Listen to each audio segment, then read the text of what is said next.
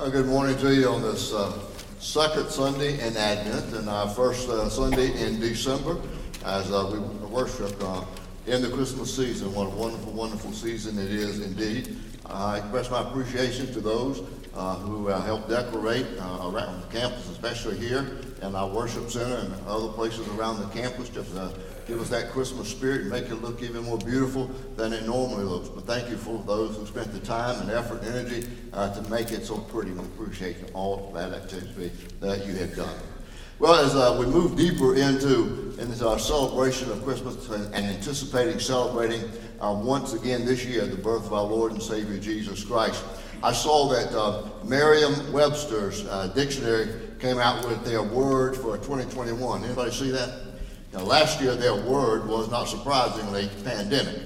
So this year it's not surprising that their word for the year of 2021 is vaccine. So no matter where you stand on that issue about the vaccine, uh, the COVID vaccine is a reality and it's still going to be here. So that was the word that they had. That's the word to think about is vaccine. But I want to add two words to that that we need to think about today. The second one that I would add to that is the word scam. Some of you might have received, maybe yesterday, uh, uh, an erroneous email from me, a scam email that was under my name.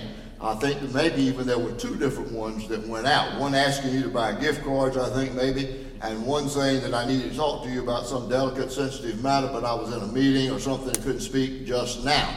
Uh, in fact, I was on the phone talking to Gilda Bocock, checking on Jim's condition, when she said, by the way, I need to tell you there's emails going out. And About that time, my phone started blowing up. Uh, people were texting me, sending me emails about this email that went. So I finally was able to get through to Amanda, and Amanda sent out the other email that we hope everybody got that said there is a scam email out there. Do not respond to it. It's not from me, even though it says that it is. So I hope that no one was hurt in any way with that. I apologize to you for that. Uh, we have supposedly some kind of a a very, very, very uh, uh, severe and stringent uh, security on our network and how they were able to get uh, names to send that to, I'm, I do not know. But I apologize to you and I hope that nobody has been hurt uh, in that process. So always look very carefully about any of those kinds of things. I would never send out an email like, like that. So you know, it's kind of like the government calling, somebody calling and saying, uh, we're coming to your door and we're going to arrest you uh, if you don't send some money here and there. And like Leon Lott says, you know, if we're going to arrest you, we're not going to call you and tell you that we're going to do it. Now, if, if I need you to do something like that, I will contact you individually by phone or something of that nature. So be careful about that. And scams. That's another thing that goes on during this holiday season. Is it's a wonderful time of the year for scams. So be very, very cautious about that. Then there's a third word that I want to add, and it fits in with the message for today, and that is the word stress. Now, we talk about this being the most wonderful time of the year, and it is, and it can be, because we celebrate uh, that God made his advent into our life. Uh, he came into our world. He came to be born among us, a baby, and Jesus, born in Bethlehem. He came to show us what he is like. He came to do all the things that he promised to do. It is the most wonderful time, and yet even against the backdrop of the song that we heard just a moment ago, there's some tough times that are going on, and that creates stress in a lot of different ways.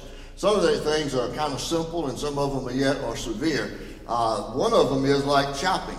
I don't know how you feel about Christmas shopping, uh, but we, we do very quick, and I do very little of it. You know, we've got uh, all our grown children, and we've got uh, 12 grandchildren, and we're waiting for 13 to make his arrival into this world any time now. So our, our, our, children said, don't go buy stuff that we don't want our children to have. You know, we'll, we'll just give us the money, we'll go buy it and that. And that kind of takes a burden off of us. I'm kind of miss getting caught up out there in the crowds and the hectic, uh, frenzied pace of, of buying and shopping and, and all that. But we send them the money, they buy what they want the kids to have, then they wrap them and bring them to our house uh, when we celebrate Christmas. But uh, TD Bank, uh, on their 2021 Merry Money Survey, revealed that 73% of Americans say they have created a holiday shopping budget. That's good. And 85% of millennials doing so for this holiday season. Now, here comes the stress part. Uh, TD Bank polled 1,000 U.S. consumers to gauge their shopping, spending, and money management habits. And while some may uh, enjoy the sentiment of holiday shopping, according to the survey, now listen to this, more than half of the respondents, that's 52%, describe the holiday shopping experience as painful. How painful? Of this group, 33% equate the pain of holiday shopping to a root canal.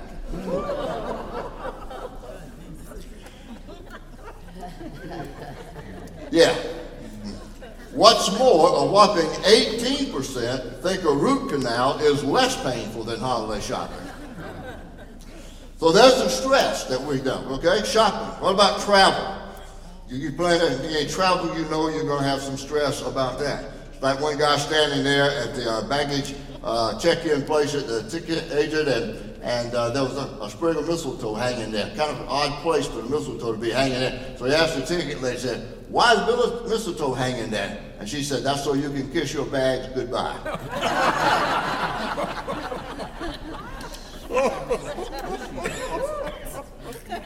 Some of you have been there and done that, haven't you? All right. Well, you think about stress, and we think, okay, that was such an angelic, wonderful time back when Christ was born, right? Well, think about the stress that was related around that whole birth of Christ coming into the world. Mary was living under stress. Joseph was living under stress. The whole nation was under stress. They had to travel a long distance to register for taxation of all things during that time. You know, Joseph had to deal with the fact that this woman that he was betrothed to, and it was good as being married back in that day, is, is telling him some kind of story about being impregnated by the Holy Spirit of God and she's going to give birth to a Messiah. And how is he going to handle that? What's he going to do about that situation? And here's Mary, this young girl, who, who is intent on serving God, and but in a mysterious way, this angel appears to her and tells her that yes, she is going to be impregnated by the Holy Spirit, and she's going to give birth to the Messiah. And she has to deal with that stigma of being pregnant and not being married to Joseph and wondering what's Joseph thinking and all that's going on. Man, the stress that's going on. And then the nation, not only in uproar because of the taxation, but then when they realize that Herod realizes that there is another king whose birth is being announced, it says that they all trembled with him. Because they were troubled with Herod because they knew what a lot of cultural Christians don't know, and that is there can only be one king on the throne of your life. That's why Herod was troubled about that. That's why the people were troubled about that, because they knew Herod would do something severe, and he did. So, in all the mix of the Christmas story, there's a lot of stress that's involved in that. And we deal with that now during the Christmas season with schedules, health issues, national grief international conflict, economic issues, travel, finances, family issues. Wow. This beautiful Christmas story about the birth of a Savior comes with the backdrop of a lot of stress related to it. So, how is the birth of Christ and the Christmas story somehow God's solution to all the stress that we feel during this wonderful holiday season? Well, look with me at the scripture for today Matthew's Gospel, chapter 1, verses 18 through 25. Matthew records after the, the, he gives to us the genealogy of Jesus. You want to spend some time looking at that. There's some interesting names that appear there. But then he goes into verse 18 about the birth of Jesus. And he says, This is how the birth of Jesus Christ came about. His mother Mary was pledged to be married to Joseph, but before they came together, she was found to be with child through the Holy Spirit. Because Joseph, her husband, was a righteous man and did not want to expose her to public disgrace, he had in mind to divorce her quietly. But after he had considered this, an angel of the Lord appeared to him in a dream and said, Joseph, son of David, do not be afraid to take Mary home as your wife, because what is conceived in her is from the Holy Spirit. She will give birth to a son and you are to give him the name Jesus because he will save his people from their sins. All this took place to fulfill what the Lord had said through the prophet. The virgin will be with child and will give birth to a son, and they will call him Emmanuel, which means God with us. When Joseph woke up, he did what the angel of the Lord had commanded him and took Mary home as his wife. But he had no union with her until she gave birth to a son, and he gave him the name Jesus. Beautiful reminder once again of God's intervention into our life, into our world. So, what do we find in this story? That is the solution to all the stress that we find in our life. Well, let me point out three things. First is that God keeps his promises. God keeps his promises. The prophet Isaiah is the one who pointed to the time when God would fulfill all of the promises that he made about the Messiah, the one who would come and be the Redeemer and set up a new kingdom on earth. Matthew is very careful to remind us of that prophecy from Isaiah by saying, All this took place to fulfill what the Lord had said through the prophet. The virgin will be with child and will give birth to a son, and they will call him Emmanuel, which means God with us. You see, it wasn't just that prophecy in Isaiah 7:14 that was made. But Isaiah is the one who said about this child to be born. This child is born to us, and to us a son is given, and the government will be on his shoulders, and he will be called Wonderful Counselor, Mighty God, Everlasting Father, Prince of Peace. He says the presence of God in this baby, Jesus, was not just a chance happening but rather it was a fulfillment of all the promises that God had made about the coming of the Messiah. What he would do that he promised centuries before actually the birth of Jesus Christ.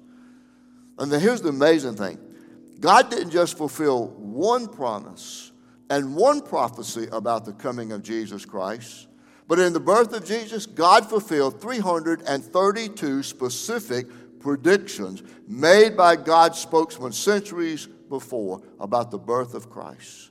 Now, I don't know about you, but I find that to be absolutely amazing on one hand. Then on the other hand, I'm thinking, well, that's God at work, so why would it amaze me? Well, we ought to always stand in awe and wonder and amazement of God and what He would do on our behalf, fulfilling all of those promises. What are some of those? Micah 5 2 predicted that the Messiah would be born in Bethlehem. Matthew in two, chapter 2, verse 1 says that Jesus was indeed born in Bethlehem, city of David. It's in Isaiah 7 14 that the Messiah was predicted to be born of a virgin. And here we read in Matthew 1 in this passage of Scripture that Jesus was born to the Virgin Mary. Isaiah 53 12 tells us that the Messiah would be crucified among thieves. And Matthew 27 38 says Jesus was crucified with a thief on either side. Jesus came, was born into this world with the distinct purpose of dying. But it was no endless thought about that. It was to die for our sins in our place to redeem us. And the reality of all of this is that God keeps his promises. That helps to relieve the stress that we feel in our life. Why is that beyond the birth of Jesus? It's because God promises to meet our every need and to eliminate the stress in our life through our relationship with Him. Such as this God has promised that he, we will never be tempted beyond our ability to resist. But with every temptation, He will provide a way of escape. How do we know that's true? Because God keeps all of his promises. God promised it through his Son to be always with us, even to the ends of the age. How do we know that that's true? Because God keeps all of the promises that he makes. God promised through the Apostle Paul in Romans 8 that nothing that we will ever face could separate us from his love in Jesus Christ. And he lists a whole variety of things, including death and life. So, how do we know that that's true? It's because God keeps his promises. God promised to prepare a place for us when life on earth is over. How do we know that's true? It's because God keeps his promises. It's the apostle Paul who tells us in 2 Corinthians 1:20 that all of God's promises are yes in Jesus Christ. So, in the birth of Christ, not only were 332 specific promises fulfilled, but all that opened the door for all of the promises that God has made for us and that we have found to be true in our life to come true because He is the covenant God who keeps all of His promises. And the birth of Jesus Christ is God's answer to our stress about the things in life. God keeps His promises, and that assures us that no matter what our needs might be, no matter what our fears might be, no matter what we might be stressed out about beyond the hustle and bustle of the holiday season, God has a promise to meet that need. So God meets our needs and relieves the stress in our life because He keeps His promises. The second thing I would point out is uh, this Christmas helps us deal with our stress because God is involved in our lives. God is involved in our lives. You see, the wonderful thing about the Christmas story is that it's about God breaking through to a world in turmoil. The world was stirred up in a turmoil when Christ was born over 2,000 years ago. It hasn't changed a whole lot. We're still in the midst of turmoil. But the first Christmas, the birth of Christ, brought about a dramatic change in the God human relationship. And it's all because of grace. It's God's grace that urged him to come into our world and to be involved in our lives. Consider this parable. Imagine two neighbors who have argued over something and their friendship is separated and they've parted company. Then one of the neighbors involved in that squabble has second thoughts. And he sends off a note to his estranged friend suggesting that they bury the hatchet and make peace, and that goes with no reply. So he tries again and he writes a more heartfelt note with these words Let us make peace and resume our former friendly relations, and still there is no response.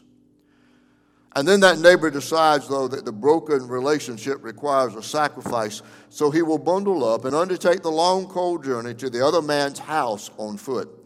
It's, it's a biting winter weather, and the man arrives breathlessly, dusted with snow. The neighbor sees him before him, a human being suffering, one who undertook a great ordeal to get to him, and his heart melts, and he takes the invitation seriously, and now he says yes to the offer of reconciliation.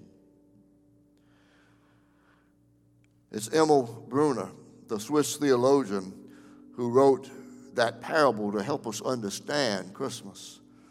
And he says that the neighbor is God. He has written many letters to us, and we have not answered him. And through the prophets, he has sent invitations to participate in his kingdom, but we have declined time after time with excuses. And so God did the unimaginable.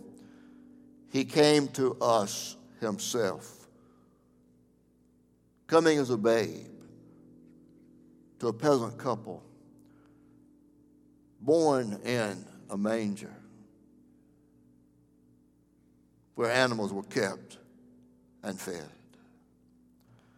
So it's the fulfillment of his promise to us. And it's beyond even the fulfillment of his promise, but it's God's personal response to our need, and He takes the initiative. The writer of Hebrews tells us that in the past, God spoke to our forefathers through the prophets at many times and in various ways. But in these last days, He has spoken to us by His Son, whom He appointed heir of all things, and through Him He made the universe.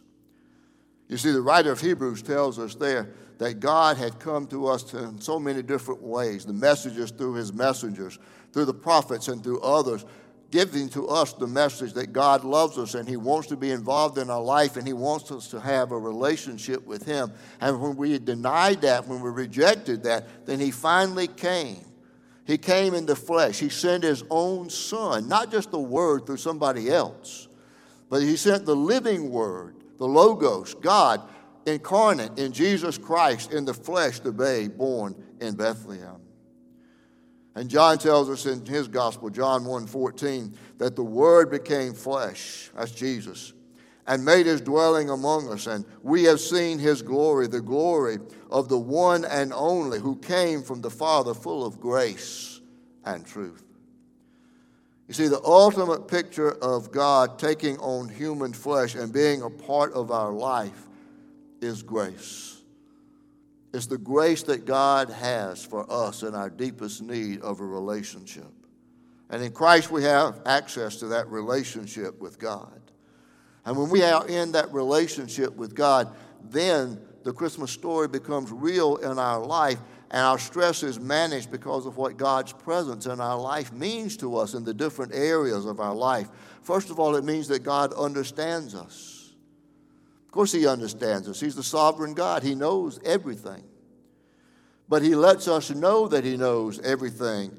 And all of our problems and frustrations and our failures and our temptations and our sins, He is aware of them and He enters into our life when we need Him as we deal with those issues. It was a writer of Hebrews again in Hebrews 4 14 through 16 that talks about that role of Jesus Christ in our life. And he says, Therefore, since we have a great high priest who has gone through the heavens, Jesus, the Son of God, let us hold firmly to the faith we profess. For we do not have a high priest who is unable to sympathize with our weaknesses, but we have one who has been tempted in every way, just as we are, yet without sin. Let us then approach the throne of grace with confidence so that we may receive mercy and find grace to help us in our time of need. You see, God shows how much He understands us when He sends Jesus into the world to experience life as we experience it day by day. Then, secondly, it tells us that God's involvement in our life tells us that we can know God on a personal level. You see, Jesus came to reveal God perfectly. And the Bible tells us that over and over again, that He is the exact representation of God. And there is no characteristic of Jesus that is not that of God. So if you want to know what God is like, have a relationship with Jesus. See, and that tells us that God can be known. He isn't just a divine being out there somewhere, unapproachable, incomprehensible, creating the, all the that is in this world, but yet leaving it to find its own fate on its own. He isn't just a force or a higher power. He's not just a projection of our own minds or the sum total of all of our hopes and our fears. But He is a real, living God, a personal being who knows us, who created us, and who wants a loving relationship with us so much that He sent Jesus Christ into the world. See, God is not indifferent towards us, He loves us. And He longs for that relationship. Why did He create human beings to begin with? Why did He create Adam and put him in, in the Garden of Eden and to begin with? The Bible tells us because God wanted fellowship, He wanted to have a relationship with mankind. And even when we sin, then, He sent Christ into the world to be our Savior, to deal with our sins so that we could be righteous in the sight of God as we confess our sins and we acknowledge them before God and we repent of those sins and we accept the sacrifice of Christ. We had that loving relationship with God. And so that tells us then, thirdly, that Jesus Christ is able to save us. And He's the only means of salvation. Only one who was fully human could pay the penalty for the sins of human beings, and only one who was both fully man and fully God could bridge that gap between a holy God and a sinful mankind and bring about that reconciliation. Is he just a little baby? Yes, but yet a baby who is Emmanuel, God with us. A baby who reminds us that God is here to be involved in our life. So, amidst all the stress that you feel, all the difficulties that go on through the holiday season, remember, God is here to be involved in your life. Don't shut Him out. And then the third thing that helps us deal with our stress is a reminder in the Christmas story that God works through ordinary events. I, I think sometimes when we look at all that goes on in our life and we look at all that goes on around us in the world, and we know that we believe in and we trust in a God who is all knowing and all powerful, that we expect God to change our circumstances with some kind of dramatic gesture, with some kind of powerful intervention into the world. We look for Him to do something drastic and powerful that gets everybody's attention and sets everything back on the proper course. And God doesn't always choose to operate that way, does He? You see, in Jesus the baby, we see God working through ordinary events like the birth of a baby. We expect God to reveal Himself in grand style. In fact, if we were writing the Christmas story, we'd have it completely different than what God did.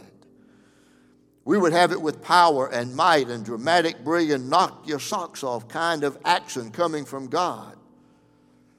That's what we look for in God, in the spectacular, in the sensational, in the supernatural. But in the fullness of time, when God decided it was time to enter into our world personally, He did it in the birth of a tiny baby. Simply, quietly, and in the way that few people would notice. Many years ago, someone said that Christmas could be known as God's sleepy invasion. The stage was set, it was the fullness of time. The world had been held imprisoned by sin. Humankind had been caught in a web of sin and death, controlled by a network of forces and powers hostile to God. And God Almighty, the King of the universe, the Lord of all human history, the rightful sovereign of the earth, was about to invade this rebel ruled world. He was about to come and conquer the great enemies of sin and death and to triumph over the powers of evil. But he did not enter into this world in spectacular fashion. But he, who with one word could destroy all that is with a power much greater than the human mind, did it in a way so different than any of us might expect.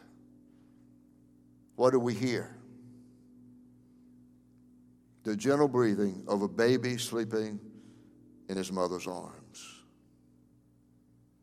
That's history's turning point, the greatest event in all of history. And the only sign is of a babe lying in a manger. In Luke 2:12, the angel says, "This will be a sign to you: you will find a baby wrapped in cloths and lying in a manger." An ordinary, everyday event. I read this week that there are 385,000 babies born every day. Not in mangers, but somewhere around the world. And the birth of Christ, it was an extraordinary event because this was God incarnate. But at the same time, it was an everyday event a pregnant woman, a distraught husband, looking for room, for lodging, for something, for comfort, for something that they needed. And yet it's Christmas, and it's God saying to us, I'm with you always in all the events of life. That's really what we celebrate in Christmas, that God has come to us to experience life with us and to live it with us in the routine of life. Someone else many years ago said God's voice thundered in the cry of a newborn baby at Christmas. If we listen carefully, I think we can hear God's voice thunder through the ordinary events of life. That's the relief of our stress because we know that God sent Christ from the glories of heaven, incarnate as God in the flesh, to come into our world with a sleepy invasion and an ordinary event of a child, a baby being born to a woman. But yet there was no ordinary child. And this was no ordinary pregnancy. It was a miraculous conception. It was a pregnancy through God and His infinite plan of grace and mercy to redeem us, to show us how much He cares for us, to fill the needs in our life, to relieve the stress in our life. Remember, this is the God who comes to us to keep his promises. This is the God who has come to us to be involved in our life in every aspect. And this is the God who chooses to reveal himself to us in the ordinary circumstances of life so that we will know he has kept his promises and that he is here in the ordinary, everyday events of life, mundane as they might be. He is here with glory and power and grace. This is the solution in the Christmas story for you and your stress. I pray that you will accept this Christ as we celebrate his birth. Father, we bow before you today, filled with gratitude and awe and wonder once again at that marvelous Christmas story and how you would love us to the very infinite degree of becoming one of us through Christ, born as a baby in Bethlehem. Father, as we celebrate the birth of this Christ once again this year, may we realize the significance of how you have come into this world to share life with us, to reveal yourself in all the acts of life, and to send us a Savior who would meet our greatest needs. Father, we love you for this. We praise you for this. We give you thanks for this. In the name of Christ Jesus our Lord, whose birth we celebrate. Amen.